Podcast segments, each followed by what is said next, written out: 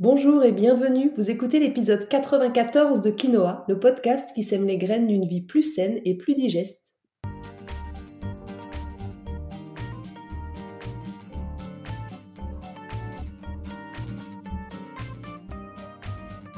Je suis Julie Coignet, naturopathe spécialisée dans les troubles digestifs chroniques et les maladies inflammatoires de l'intestin. J'accompagne aussi les femmes enceintes, les enfants et les sportifs via des consultations sur Montpellier ou à distance et des programmes en ligne.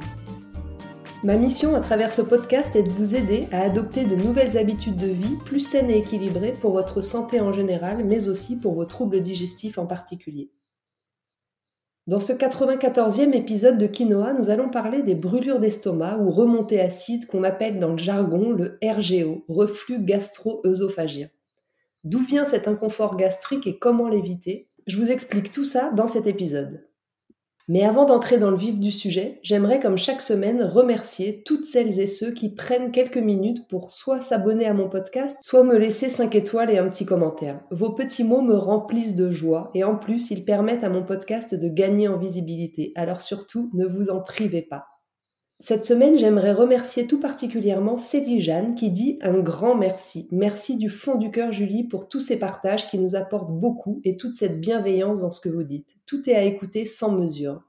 Merci beaucoup, beaucoup Célie Jeanne.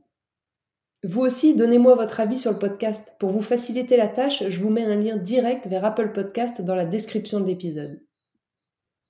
Allez, sur ces belles paroles, c'est parti pour l'épisode du jour. Si vous souffrez de brûlures d'estomac, vous savez ô combien elles sont désagréables, douloureuses au point de provoquer une véritable sensation de brûlure au niveau du sternum. Et aussi désagréable que cela puisse être, la moitié des adultes de plus de 50 ans souffriraient de brûlures d'estomac. Alors est-ce une fatalité ou les conséquences d'une hygiène de vie non adaptée? C'est ce que je vais vous expliquer dans cet épisode. Et comme je l'explique déjà régulièrement à mes consultants en consultation, il faut commencer par comprendre le mécanisme de l'acidité dans l'estomac. Comprendre que contrairement à ce que vous imaginez, vos brûlures d'estomac ne sont pas liées à un estomac trop acide et que c'est pas l'excès d'acidité qui brûle votre œsophage ou votre gorge. Ça, c'est la théorie qui va vous proposer de prendre des antiacides, des IPP, inhibiteurs de la pompe à protons, ou encore des pansements gastriques pour éteindre le feu. Pour votre information, notez qu'il y a environ un quart des Français qui sont traités par IPP et ce chiffre ne cesse d'augmenter. Le problème, c'est que les IPP ne vous aident pas à aller mieux. Pourquoi? Eh bien parce que moins d'acide n'est pas égal à un arrêt des brûlures. Même si ça peut vous paraître logique et que vous voulez justement éteindre ce feu, vous devez savoir que votre problématique n'est pas l'excès d'acide chlorhydrique, mais au contraire le manque.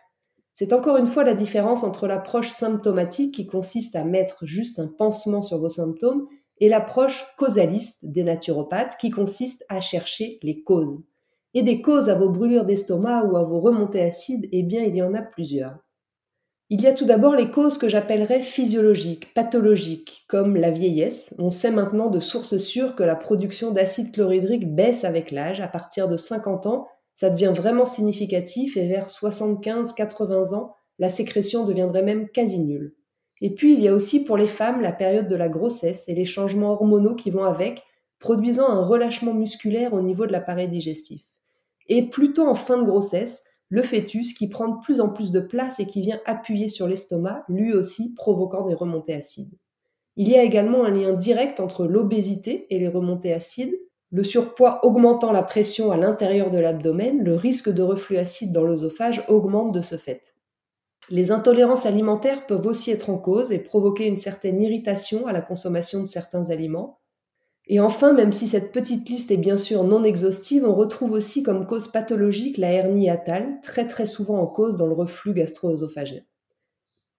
Et puis deuxièmement, il y a aussi et surtout même, j'ai envie de dire, les causes liées à votre mode de vie. Vous savez, cette vie à 100 à l'heure que vivent des millions de personnes. Eh bien, les conséquences de cette vie moderne ont aussi un gros impact sur vos brûlures d'estomac ou plus précisément sur votre baisse de production d'acide chlorhydrique. Et on va retrouver en première ligne le stress. La mauvaise gestion du stress a un impact direct sur le pH de votre estomac via le nerf vague. Rappelez-vous, c'est le sujet d'un épisode du podcast. Lorsque vous êtes stressé, vous sollicitez beaucoup, beaucoup votre système sympathique et par conséquent, vous ne laissez pas assez de place à l'autre, au système parasympathique, la branche du système nerveux autonome en charge de la digestion. C'est en ce sens et pour cette même raison que le manque d'activité épanouissante, un entourage toxique, des conflits psycho-émotionnels non résolus, le surmenage intellectuel ou encore le manque de sommeil vont avoir un impact sur le déséquilibre de votre système nerveux et donc de votre digestion. Vous comprenez l'importance de creuser et d'aller chercher les causes. Parfois c'est loin du symptôme, mais c'est seulement comme ça que vous y mettrez vraiment fin.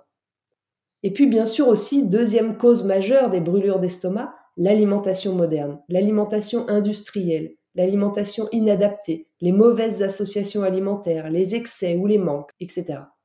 Dans cette même cause, on retrouvera aussi la suralimentation, le grignotage, l'alcool, la caféine et les boissons gazeuses dont la fréquence favorisera le reflux acide. Autre cause, les repas trop vite avalés et le manque de mastication. C'est une autre conséquence directe de notre vie trépidante à 100 à l'heure. Nos repas sont de plus en plus rapides, pris sur le pouce devant un ordinateur ou même parfois dans une voiture. La digestion commence dans la bouche avec la salive et demande donc un temps de mastication suffisant.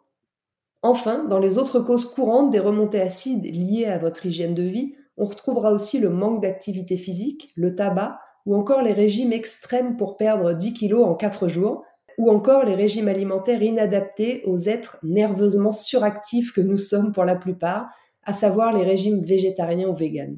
Mal équilibrés, ces régimes peuvent entraîner une baisse de la production d'acide chlorhydrique, cette production qui est déclenchée par les protéines. Alors dites-moi, est-ce que maintenant vous comprenez un peu mieux d'où peuvent venir vos ennuis?